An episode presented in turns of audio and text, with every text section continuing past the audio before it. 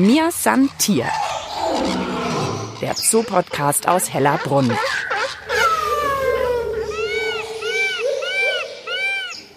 Jetzt darf ich einen Blick in die geheime Apotheke der Tiermediziner hier in Hellabrunn werfen. Ich schaue mal Fläschchen an, da stehen meistens Namen drauf, die ich gar nicht aussprechen kann. So kompliziert sind die. Ich schaue mal nach Sachen. Oh, Honig. Ich sehe einfach mal Honig. Das ist ja schon mal spannend. Und Honigsalbe daneben und dann noch Kräuterextrakte und Artischocke. Also wirklich verschiedenste überraschende Sachen, muss ich sagen. Ja, und mit dieser Entdeckung sage ich hallo und herzlich willkommen zu einer neuen Folge von Mia san Tier. Diesmal wieder mit mir, Mischa Trautz. Und heute schauen wir wirklich so richtig hinter die Kulissen des Münchner Tierparks. Das merkt ihr gerade schon. Neben mir steht Doktor Christine Gohl, Tierärztin hier in Hellabrunn. Danke, dass du mich hier reinlässt erstmal überhaupt. Hallo Mischa, herzlich willkommen und sehr gerne.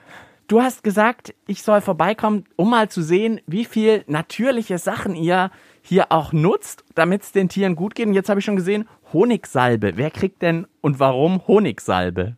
Also man wusste schon vor Jahrhunderten, dass Honig antibakteriell wirkt. Warum geht Honig zum Beispiel bei dir zu Hause, wird nicht schimmelig oder geht nicht so schnell kaputt? Der hält sich ja lang und der wird dann kristallin, wenn du ihn zu warm oder so lagerst. Aber diese medizinischen Eigenschaften vom Honig, die kennt man seit Jahrhunderten. Und ich glaube, dass man da die letzten Jahrzehnte, sage ich jetzt mal, viel mehr Wert wieder drauf gelegt hat, vielleicht auf altes Wissen zurückzugreifen und das neu nicht nur zu verpacken, sondern auch herzustellen. Es ist natürlich heute nicht mehr, dass ich den reinen Honig aus dem Bienenstock direkt nehme, in der Regel, sondern dass der wirklich professionell von Pharmafirmen hergestellt wird als medizinischer Honig, der gereinigt ist und der in dem Fall zur Wundheilung eingesetzt wird. Und bei wem jetzt? Ja, je nachdem, wo wir äußere Wunden haben. Also wenn wir mal kleinere oder größere Wunden oder wunde Hautstellen haben. Wichtig dabei ist vielleicht ein Tier, dass es sich nicht sofort abschleckt. Also da kommt natürlich wieder die Zootiermedizin in den Ding, dass wir natürlich wissen müssen, wer würde sich das drauflassen. Also in dem Fall hatten wir das öfter mal fürs Nashorn eingesetzt oder so. Die gehen jetzt ganz selten hin und schlecken sich das ab. Die kommen da nicht hin. Bei Affen wäre es jetzt nichts. Nee, Lemuren oder sowas, da würde ich es nicht anwenden. Da bräuchte ich wahrscheinlich länger drauf zu tun, wie dies bräuchten, wieder runterzuschlecken. Wobei der nicht per se super süß ist, aber süß spielt schon mit eine Rolle. Also von dem her auf offene Wunden, wenn ich im Sommer viel Bienen unterwegs habe, ist vielleicht auch keine so gute Idee. Oh ja. Und Verbände machen wir jetzt in der Zootiermedizin nicht so häufig, aber Wundheilung, Wundbehandlung, super Sache. Und Artischocken finde ich auch noch spannend. Wofür setzt du denn jetzt Artischocken ein? Also, dass die äh, Zuhörer jetzt nicht denken, hier sitzt gerade eine Artischockenpflanze hier vor uns. Nein, es ist ein Präparat, das zur unterstützenden Behandlung bei Lebererkrankungen eingesetzt wird. Gerne mal bei älteren Tieren, die einfach von der Verdauung her nicht mehr so gut sind. Und da gibt es äh, sehr häufig Kombinationspräparate, wo Artischocke, Mariendistel. Es gibt sehr, sehr viele Pflanzen, von denen bestimmte Bestandteile auch schon das Wissen seit Jahrhunderten da ist, dass sie sich positiv auf den, in dem Fall, Leberstoffwechsel auswirken. Und das geben wir dann in Form von Flüssigkeit oder Tabletten für die Tierart, wo es passt. Ja, also wirklich, du setzt ganz viel Naturprodukte ein, damit es den Tieren hier gut geht, oder? Dieser Ansatz von, sagen wir mal, eine Naturapotheke im Hinterkopf zu haben, dass wir uns Gedanken machen, welchen Lebensraum hat diese spezielle Tierart? Welche Pflanzen kommen dort vielleicht vor? Was müssen wir bedenken, weil diese Tiere das speziell brauchen? Was können wir mit der Fütterung umsetzen? Und im letzten Schritt kommt dann, wo können wir das vielleicht einsetzen in der tiermedizinischen Behandlung von unserem Tierbestand? Wenn du jetzt in deiner Apotheke was hast gegen Magenprobleme, ich habe hier schon Kamille zum Beispiel ganz viel gesehen, sowas, ist es dann ein Produkt für alle? Also kriegt der Elefant dann eher eine große Dosis und wiederum der kleine Panda kriegt eine kleine Dosis, aber die kriegen das Gleiche gegen Magenprobleme oder brauchen die auch was völlig Verschiedenes? Völlig Unterschiedliches. Das ist tatsächlich der Ansatz, wie, wenn du von Magen-Darm-Problemen sprichst, wie der Magen-Darm-Trakt von dieser Tierart aufgebaut ist. Wenn du ein Nagetier hast, dann ist das ein ganz anderer Therapieansatz, wie wenn du einen Elefanten oder ein Pferdeartige hast, wo ein ganz anderes Magen-Darm-System haben. Oder Wiederkäuer, noch besser. Bei Wiederkäuer muss ja alles erstmal durch den Pansen durch, durch diese Gärkammer, durch viele Medikamente, kommen da gar nicht in den Darm. Umgekehrt, beim Pferd kommt die Gärkammer erst später hinten im Darm. Das heißt, viele Medikamente können im Magen direkt aufgenommen werden. Das sind halt die, sagen wir mal, die Kenntnisse, die jetzt nicht spezifisch in der Zootiermedizin sind, sondern die uns Tierärzte halt jeden Tag treffen. Wenn ich von Hund, Katze, Maus behandle, bei uns ist dann halt Rüssel, Springer, Elefant und Zebra, dann müssen wir die Kenntnisse natürlich haben. Ich habe den Eindruck, du bist Tierärztin, Apothekerin, aber auch irgendwie Heilkräuterexpertin dann, oder wie muss ich mir das vorstellen? Och, seit bestimmt fünfzehn Jahren, achtzehn Jahren, seit zwanzig bin ich da, beschäftigt mich das mehr, einfach vielleicht darauf zu gucken, was bieten denn die Isarauen, was können wir hier vielleicht auch von der Umgebung mit einsetzen, mit unseren Gärtnern, welche Pflanzen können wir vielleicht pflanzen, mit der Futterwirtschaft, was können wir für Kräuter einkaufen, um einen ergänzenden Therapieansatz zu haben oder überhaupt, um die Tiere gesund zu halten. Kräuter sind tolle Sachen. Was werden da für Kräuter oder Sachen geholt? Was du vielleicht auch aus der Küche schon kennst. Der Kollege kauft gerne mal Salbei, Liebstöckel, Oregano, Thymian, Rosmarin als Pflanzen. Und die bieten wir verschiedenen Tierarten dann wirklich entweder eingepflanzt an, dass sie sich da selber bedienen können, oder in Form von, das kriegen sie jetzt mal ein bisschen mehr und das Futter gemischt, weil wir merken, dass sie vielleicht ein bisschen Verdauungsprobleme haben oder bei bestimmten Vogelarten eine relativ hohe Parasitenlast, weil sie dazu neigen, dass sie schnell Parasiten aufnehmen, und bestimmte Kräuter davon sind super wirksam. Und wenn du heute Gewürze bei dir in der Küche nimmst, man weiß, dass die zum Beispiel schon lange in Lebensmittel verwendet werden, aber warum? Weil sie zum Beispiel antibakterielle Wirkung haben. Sie haben die Lebensmittel früher konserviert. Sie haben verhindert, dass eine bakterielle Zersetzung stattfindet. Und diese antibakterielle Wirkung von diesen Gewürzen, Heilpflanzen, Heilkräutern, die verwendet man in der Medizin, genauso wie in der Tiermedizin, wobei man nicht sagen darf, die Sachen, die für dich als Mensch wirken, kannst du eins zu eins aufs Tier umsetzen. Das kann leider manchmal ganz fatale Folgen haben, weil eben, da kommt es wieder, was du sagst, nicht jedes Tier das Gleiche verträgt und schon gleich gar nicht jedes Tier das verträgt, was wir Menschen vertragen. Okay, dann verlassen wir hier mal die Apotheke, schauen raus in den Tierpark und schauen mal, wie das da so wirklich zum Einsatz kommt in den Anlagen auch. Sehr gerne, lass uns einen Rundgang machen.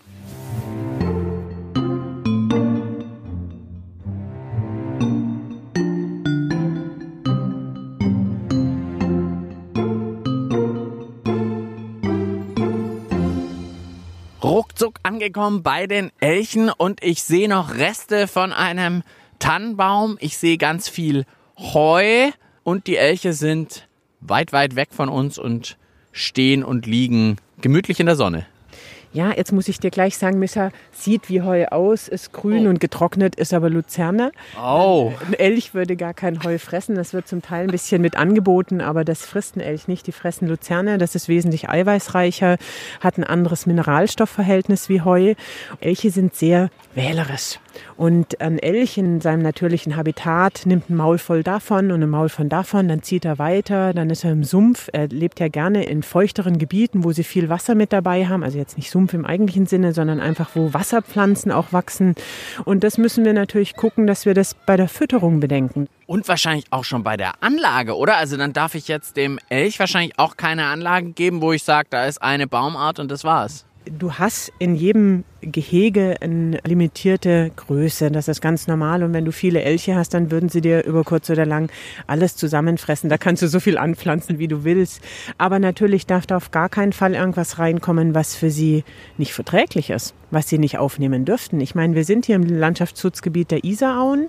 Da haben wir auch strenge Auflagen, weil wir zum Teil Flora-Fauna-Habitate haben, geschützte Pflanzen, auch Giftpflanzen, die hier natürlicherweise vorkommen, wie das Paffenhütchen oder Efeu oder viele eigentlich. Und da sage ich jetzt mal, wenn das keine Pflanzen sind, mit denen der Elch und die Elchkuh dann mit ihrem Kalb sich auseinandersetzen muss, dann weiß der Elch per se nicht, dass es für ihn giftig ist. Aber sie erkennen natürlich die Pflanzen, die für sie gut sind, die lecker sind. In erster Linie, ob sie schmecken oder ob sie nicht schmecken. Und das müssen wir halt einfach bei der Anlagenplanung, beim Bepflanzung, aber eben auch bei der Bepflanzung auf dem ganzen Gelände. Was können wir eventuell ernten als Futterpflanzen? Was können wir vielleicht auch von der Isar bekommen, wenn dort die Weiden gerodet werden müssen, damit wir die verfüttern können? Das ist toll. Weide ist auch eine Heilpflanze. Weidenrinde, Weidenrindenextrakt wird zur Verdauungsregulierung eingesetzt und die Elche lieben sie. Also sie fressen sie wahnsinnig gern. Also die kriegen dann wirklich so auch von den Isarauen Rinde von der Weide? Ja, gar nicht nur Rinde, sondern wir bieten da die ganzen Weiden an, weil aus Hochwasserschutzgründen muss die Weide dort oft gefällt oder weggemacht werden. Und dann bekommen wir Pflanzenteile. Das nehmen sie liebend gern. Also da nehmen wir auch gerne immer noch mehr. Wenn irgendjemand zufällig gerade eine kleine Weidenplantage hat, dann nehmen wir das gerne mit. Einfach melden, äh, die Elche nehmen jede Weide, die über ist. Genau, also falls jemand auch ein bisschen Forst hat, wir nehmen also Laubbäume in reinster Form. Jetzt so Nadelgehölz, wie du hier siehst, das ist natürlich die Übergangszeit, wo jetzt einfach noch kein frisches Laub gewachsen ist, nehmen wir gerne Nadelgehölz, wobei da immer wichtig ist, dass sowas natürlich auch nicht gespritzt sein darf. Das vertragen sie überhaupt nicht. Sind sehr sensible Tiere in ihrer Fütterung. Zum Beispiel würden die auch nicht jetzt wie eine Kuh, siehst du ja, über die Wiese laufen und wirklich das Gras abweiden. Das macht der Elch so nicht. Das ein bisschen anspruchsvoller. Der ist sehr anspruchsvoll und er ist auch eben sehr empfindlich, was seinen Verdauungstrakt angeht, wenn das Futter verunreinigt ist oder nicht eine hohe Qualität hat. Das ist also auch wieder, wo du sagst, hey, bei den Elchen, da müssen wir super genau aufpassen. Anderer Tiermagen verträgt vielleicht so ein bisschen, wenn da was dazwischen rutscht, aber die Elche eben nicht. Überhaupt nicht. Also die sind da ganz äh, schnell dabei, dass sie Durchfall haben und dass man eben auch mit dem Habitat schaut. Sie brauchen feuchte Anlagen, deswegen ja auch diese breiten, großen Klauen, mit denen sie theoretisch auch durch ein Gewässer laufen können.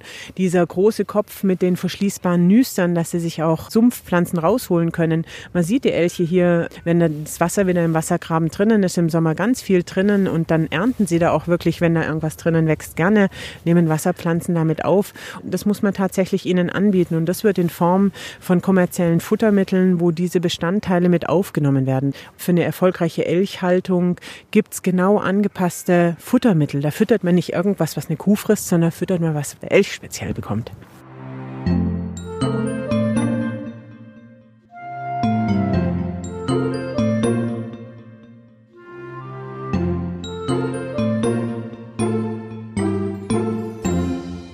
Christine Gohl und ich schauen bei den Steinböcken vorbei und es geht uns im kleinen Futterhäuschen um den Leckstein, der da aufgehängt ist. So ein bisschen fußballgroß, aber in Würfelform, weiß, ein Salzleckstein? Genau, das ist ein Salzleckstein.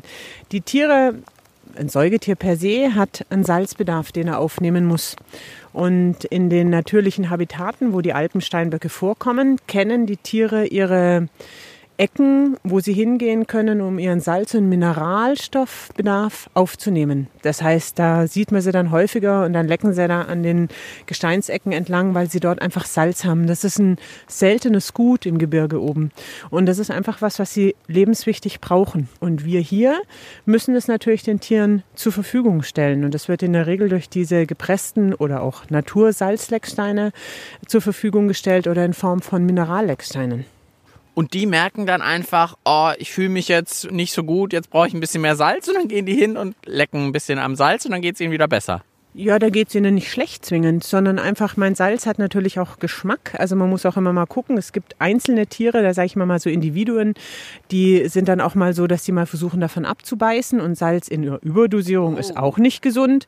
Aber sagen wir mal wieder wie immer, du siehst es ja noch zwei halbhohe Steinbock-Kitze von letztem Jahr, die lernen das natürlich von ihrer Mama. Auch wie geht man damit um, was macht man da damit, dann sind sie mal alle an der Salzlecke und halten sich da mal eine halbe Stunde auf, dann sind sie wieder weg. Das können sie intuitiv abschätzen, was sie brauchen. Aber dazu muss es ihnen nicht erst schlecht gehen. Mia san Tier, der Zoo-Podcast aus Hellabrunn. Einfach zu finden und zu abonnieren auf allen gängigen Podcast-Plattformen wie Spotify und iTunes oder auf der Website des Münchner Tierparks hellabrunn punkt de.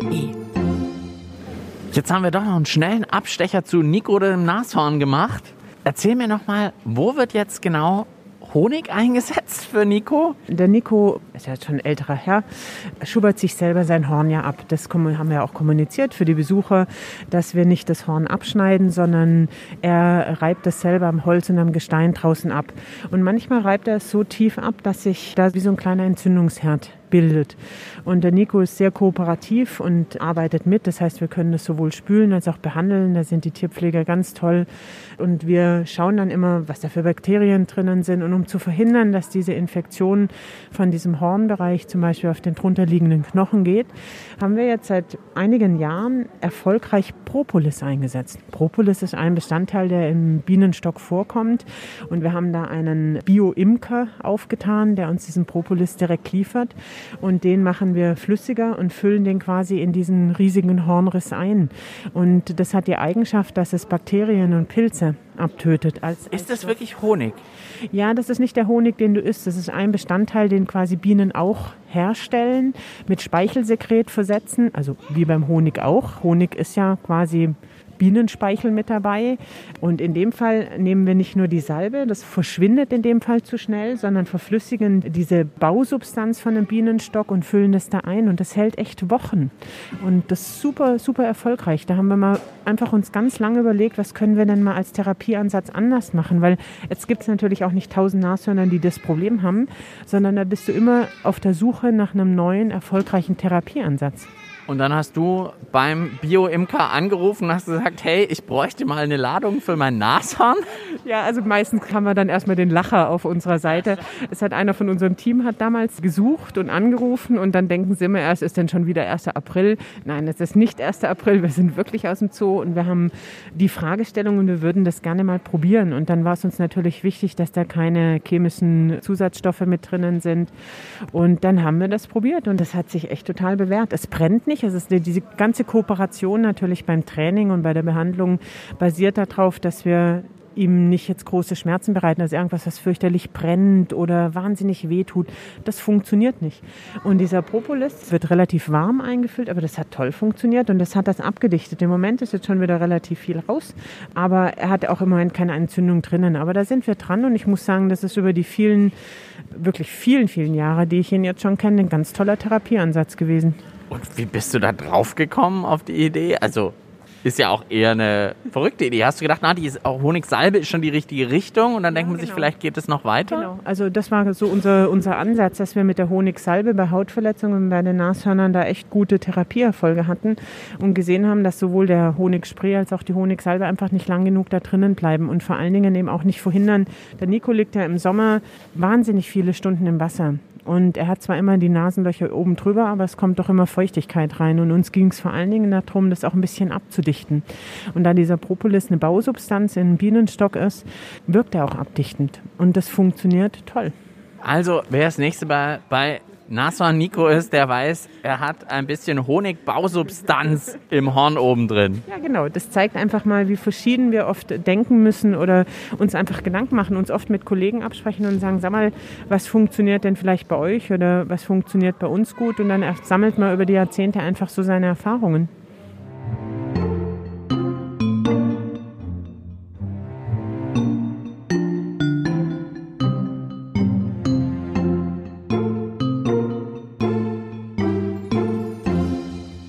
Tierärztin Christine Gohl und ich sind bei unserem Rundgang im Tierpark, um zu sehen, was für natürliche, beste Lösungen, habe ich mittlerweile den Eindruck, du immer wieder findest für die Tiere, damit es ihnen weiterhin gut geht hier. Jetzt sind wir bei den Murgerzellen. Was gibt's bei denen zu berichten? Wir haben ja einen sehr großen Tierbestand und in einem sehr großen Tierbestand hast du zunehmend auch alte Patienten dabei, geriatrische Patienten, die einfach auch altersbedingte Erkrankungen haben. Eine Morgazelle in ihrem natürlichen Habitat, die wird wahrscheinlich keine vierzehn, fünfzehn, sechzehn Jahre alt, weil dann kommt ein Räuber und der nimmt die, die am langsamsten rennt. Und die, die am langsamsten rennt, hat vielleicht leichte arthrotische Veränderungen. Kniearthrose. Ja, zum Beispiel. Oder Karpalgelenksarthrose oder auch unten in den Klauen ein bisschen Probleme drinnen. Einfach so typische altersbedingte bestimmte Veränderungen. Und dann kannst du natürlich auf ein Schmerzmittel gehen. Wenn es ganz akut ist, dass sie lahm gehen, kannst du natürlich, machen wir auch, nutzen wir auch mit. Aber wenn es gerade so arthrotische Veränderungen sind, weißt du vielleicht von dir selber, dann ist es nicht immer nur mit dem Schmerzmittel, sondern das ist ja was, was du nicht heilen kannst, sondern das nimmt seinen Verlauf und dann versucht man diesen Verlauf etwas zu verzögern und dass sie eine gute Lebensqualität hat. Das ist der Ansatz. Und da haben wir dann irgendwann mal angefangen, Ingwer einzusetzen. Ingwer ist ein typischer Entzündungshemmer. Kennst du, wenn du Erkältungskrankheiten hast, sagt man auch bei Menschen, Ingwertee, total gesund, auch verdauungsfördernd, aber es hat entzündungshemmende Eigenschaften. Auch so ein bisschen diese Schärfe wahrscheinlich ist da ganz gut, oder? Ah, Schärfe ist bei uns im Tierbereich manchmal schwierig, weil du musst natürlich A, gucken, dass sie es vertragen. Jetzt ist, hat eine Morgazelle auch einen Pansen. Also das heißt, du musst immer gucken, ob sie das wirklich so aufnehmen und ob sie dann keinen Durchfall kriegen. Das war auch nicht bei uns so. Und ob sie diese Schärfe nehmen. Das ist tatsächlich in dem Fall eher was, wo wir klären müssen. Nicht jeder steht da so drauf. Also wenn du das als Wurzel kaufst, dann sind die auch oft unterschiedlich. Also unsere Futterwirtschaft kauft die dann am Großmarkt, ganz frisch, und dann wird die bei uns gerieben. Und dann haben wir damit ganz wenig angefangen und haben diese Menge einfach gesteigert auf eine, sagen wir mal, therapeutische Menge, sodass wir da eine Wirkung haben und haben einfach gesehen, sie läuft damit besser und haben das noch ein bisschen unterstützt mit Meerrettich, weil bei solchen, sagen wir mal, Gelenksentzündungen spielen auch gerne mal so bakterielle Sachen mit eine Rolle. Und Meerrettich wird als das Antibiotikum des Gartens genommen. Jetzt sind wir aber wieder da, Mischa, ist auch scharf. Also die Schärfe hat natürlich was damit zu tun, aber die macht uns manchmal ein Problem, weil sie vielleicht die Akzeptanz von den Tieren nicht so fördert. Meerrettich und Ingwer, also gegen die Arthrose bei Gazellen, da lernt man wieder neue Sachen. Aber jetzt wird die ja an sich Ingwer und Meerrettich wahrscheinlich nicht fressen und futtern. Mischt man das irgendwo drunter oder wie macht man das? Da kennen die Tierpfleger natürlich ihre Tiere sehr gut und sie mischen das ganz langsam ein, um zu testen, wie ist die Akzeptanz und die Verträglichkeit. Und dann sagen wir, die und die Menge hätten wir dann gerne pro Tier pro Tag und das wird über zwei Wochen hochgefahren. Und dann schaut man, ob das funktioniert oder ob das nicht funktioniert. Da ist natürlich das Tierärzte-Team, das bin ich nicht alleine, sondern ein Team, wo wir uns auch oft absprechen, was könnten wir denn da mal überlegen, haben wir einen anderen Ansatz, hat irgendjemand Erfahrung da damit? Und dann gibt es natürlich ganz viel kommerziell hergestellte Ergänzungsfuttermittel. Also du kannst für gerade im Pferdebereich viele Mittel für Gelenksveränderungen kaufen und da sind dann diese Sachen mit verarbeitet. Nur das liest keiner, sondern der liest ein Gelenkpellet. Und was in dem Gelenkpellet drinnen ist, ist ja für den Verbraucher und für den Tierhalter per se nicht so wichtig. Wir sind jetzt in dem Fall Tierhalter und Tierarzt in einem. Da interessiert uns das schon und vielleicht finden wir dann einfach mal einen anderen Weg, um diese Wirkstoffe in das Tier auch wirklich reinzubekommen. Und das ist nur eins von vielen Beispielen. Und Ingwer und Meerrettich scheinen gute Arbeit geleistet zu haben, weil die Moorgazelle sieht gazellenartig lässig gerade aus beim Gehen, alle, die da unterwegs sind. Obwohl bei der einen, da wird ein bisschen das Beinchen ausgeschüttelt. Ja, das ist eine von unseren älteren Damen hier, die einfach auch jetzt bei den ein bisschen feuchten, kühleren Witterungen heute, das ist nicht ihr Lieblingstemperatur. Sie hätte gerne lieber dreißig Grad und Dauersonnenschein, aber das haben wir hier halt nicht immer. Würdest du denn bei den Menschen auch empfehlen, äh, Ingwer und Meerrettich? Äh, Gibt es da noch einen Tipp für die Menschen auch mit von dir? Zum Glück bin ich Tierarzt, da muss ich mich jetzt nicht dazu äußern. Wir sind genügend beschäftigt mit unserem Tierbestand hier. Du sorgst weiterhin dafür, dass den Tieren hier gut geht. Und ich finde, man hat auch gemerkt, wie viele kreative Lösungen ihr da wirklich findet. Und eben, es wird nicht einfach zur Schmerztablette gegriffen, sondern eben echt viele natürliche Lösungen gesucht. Das ist unser Ziel da dran, dass wir möglichst ganzheitlich da dran gehen und jetzt nicht ganzheitlich im Sinne von rein homöopathisch, aber ganzheitlich im Sinne von, wenn das Tier ein Problem mit der Klaue oder mit einem Gelenk hat, dann muss ich die Haltung mir nochmal anschauen, muss die vielleicht auch für dieses Individuum anpassen, muss mir mit der Fütterung überlegen, wie kann ich das unterstützen. Das würde dir dein Orthopäde vielleicht dann auch sagen, wenn du mit deiner Kniearthrose dahin gehst, dass wir natürlich über den Body Condition Score sprechen müssen, also sprich Arthrose. Arthrosen kommen häufiger bei Übergewicht. Oh. An die Morgazellen jetzt aber nicht in dem Fall. Trotzdem, das spielt alles mit der Rolle. Also dieser ganzheitliche Ansatz, der ist uns allen, glaube ich, sehr wichtig. Und da ist man permanent auf der Suche nach einer optimalen Lösung. Dann vielen, vielen Dank fürs Zeitnehmen und fürs Rumführen. Sehr gerne, Mischa. Das war's also für diesmal von Mia san Tier. Und ich freue mich, wenn wir jetzt alle beim nächsten Ingwertee an die Moorgazelle denken oder auch beim nächsten Imkerbesuch an Nashorn Nico. Am Mikrofon verabschiedet sich Mischa Trautz und ich sage wie immer, bis bald im Tierpark Hellabrunn. Mia san Tier. Der Zoo-Podcast aus Hellabrunn.